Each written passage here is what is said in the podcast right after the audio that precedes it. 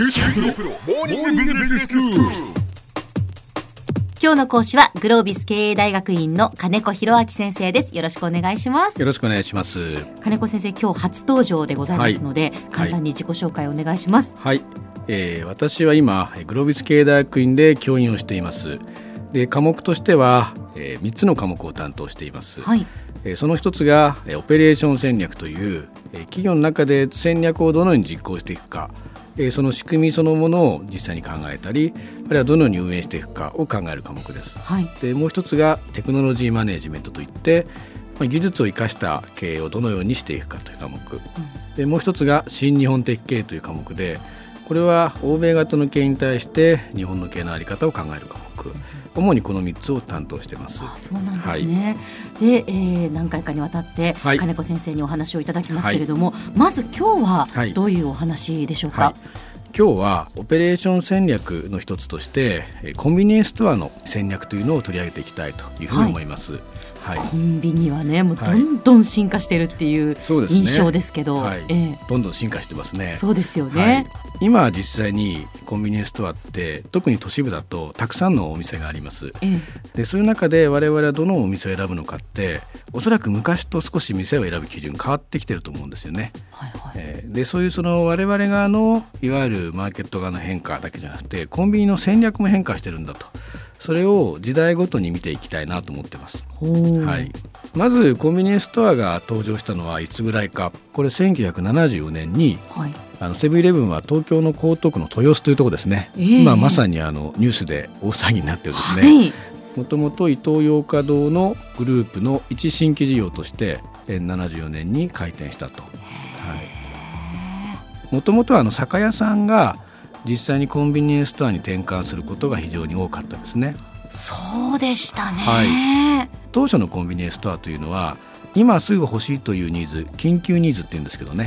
えええ夜急にお酒が欲しいとか今すぐタバコが欲しいとか電球とか電池とかストッキングとかあるいはご祝儀袋とかはい。前もって準備したらよかったのに今すぐ欲しいというニーズに夜あるいは朝応えるというそういう緊急ニーズに応える比較的便利な雑貨屋さん的な位置づけでしたなのでまさにあのキャッチコピーが空いててよかったですね。聞いたことあります。はい。はい、なので CM とかも買い物帰りあ会社帰りの、えー実際に会社員とか主婦とかがあれ買うの忘れたということで慌てて買いに行くみたいなそういう CM が流れていたりしました、最近の CM と全然違いますよ全ね然違いますね。最近はだってもうね、はい。コンビニのそのいわゆるそのおはい。惣菜を食卓にみたいな CM はいになったりしてますよね。そうで。す。近くて便利になってますねセブンイレブンは。そういう CM を流してますね、はい、はい。今コンビニで何買います？主に、今ですか、はい、パンとかおにぎりとかはい。サンドイッチ買います。そうですね。はい、なので実際にその当初のコンビニというのは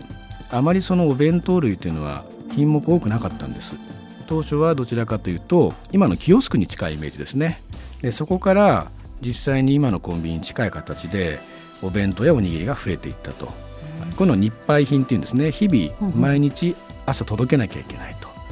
えーそして1日経ったら多くはそのまま廃棄になってしまう。で非常に扱いが難しい商材です、うんうん。はいでもそういうその扱いがそのしづらかったものっていうのが、はいその増えてきた背景っていうのはうんどういうものがあるんですか？まあ、一つは例えば綿棒とかハサミとかですねストッキングをコンビニにそんなに緊急でしょっちゅう買いに行かないですよね。そうですね。えーなので緊急ニーズだけだとどうしても来店頻度が下がってしまいます。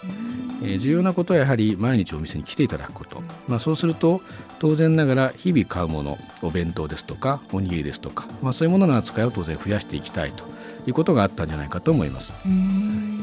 ただ一方扱いが難しくてやはり腐ってしまう廃棄が出てしまうので、ええ。正しく売れるものを予測しておかないと大量な無駄が出てしまうというこういう難しさも一方で抱えていたわけです、うん。そもそもそのお弁当とかおにぎりとかの無駄が出るのは欲しいものがその欲しい時にないからなんですね。えつまり朝食べたいもの昼食べたいもの夜食べたいものって違いますよね。はいはい。えーなのでそれぞれの時間帯に本当は品揃えを変えなきゃいけないとそのためには何度も何度もこう配送を繰り返さなきゃいけないと、はい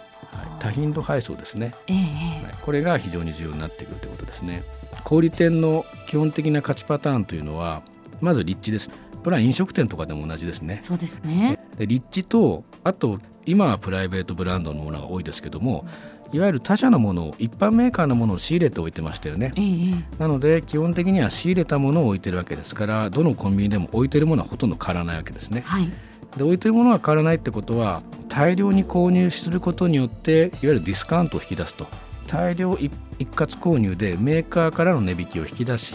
そして良い立地を持ってるオーナーさんをうまくその自分たちの加盟店になってもらうと。この2つを満たせば実際に勝てたっていうそれがもともとのこの小売店のいわゆるルールなんですね、はい8パターンと。ええ。でそこからお弁当とかええおにぎりが増えていくとちょっと状況が変わってくるんですね。欲しいものを欲しい時間帯にきちっと置かないと大量の無駄が出てしまうと。ええ。なのでコンビニエンスストアとしては何が大事になってくるかというと先ほど言った多頻度配送ですね。はいはい。実際にそのセブンイレブンは江東区で初めに1店舗出したって言いましたけども、江東区に10店舗出るまで外に出るなっていうふうに鈴木会長が言ってたんですね。元鈴木会長が。つまり立地と規模っていうことだけを考えれば別に江東区に集中出店する理由はあまりないんですね。ええ。ただもしコンビニエンスストアがお弁当屋さん的ないわゆる日配品中心の品揃えになっていくならばやはり多頻度配送というのは欠かせないわけです。はいはいでそうすると店舗の密度を濃くするドミナント出店するということが一番合理的なわけですね。なるほど、なのでセブンイレブンがやはりコンビニエンスストアの競争に勝っていった大きなその戦略的なポイントというのは昔の小売店の勝ちパターンっていうだけじゃなくてコンビニエンスストア業態というところの勝ちパターンを自分たちで作っていったことですね。それがいわゆる集中出店でこの密度の経済効果とか密度の経済性って言います。ええええ。そうするとコンビニにおいては物流の配送効率が高まる。欲しいものが欲しい時間帯にちゃんと置いてあるという状態をより実現できるようになるということですね。では先生今日のまとめをお願いします、コンビニエンスストアの進化というのはいわゆるニーズの変化だけじゃなくて戦略的なその打ち手の進化っていうものと連動しているということですね環境が変われば勝ちパターンも変わる。常にそのセブンイレブンっていうのは勝ちパターンを抑え続けながら今今日に至っているということですね。はい。今日の講師はグロービス経営大学院の金子博明先生でした。どうもありがとうございました。ありがとうございました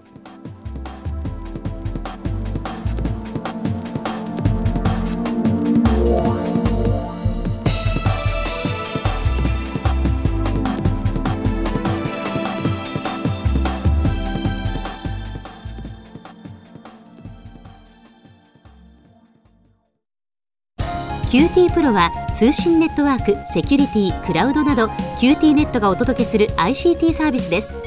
九州中に展開した光ファイバー網を基盤に一番身近なビジネスパートナーとして九州の企業自治体の皆様をサポートします。詳しくは QT プロで検索を。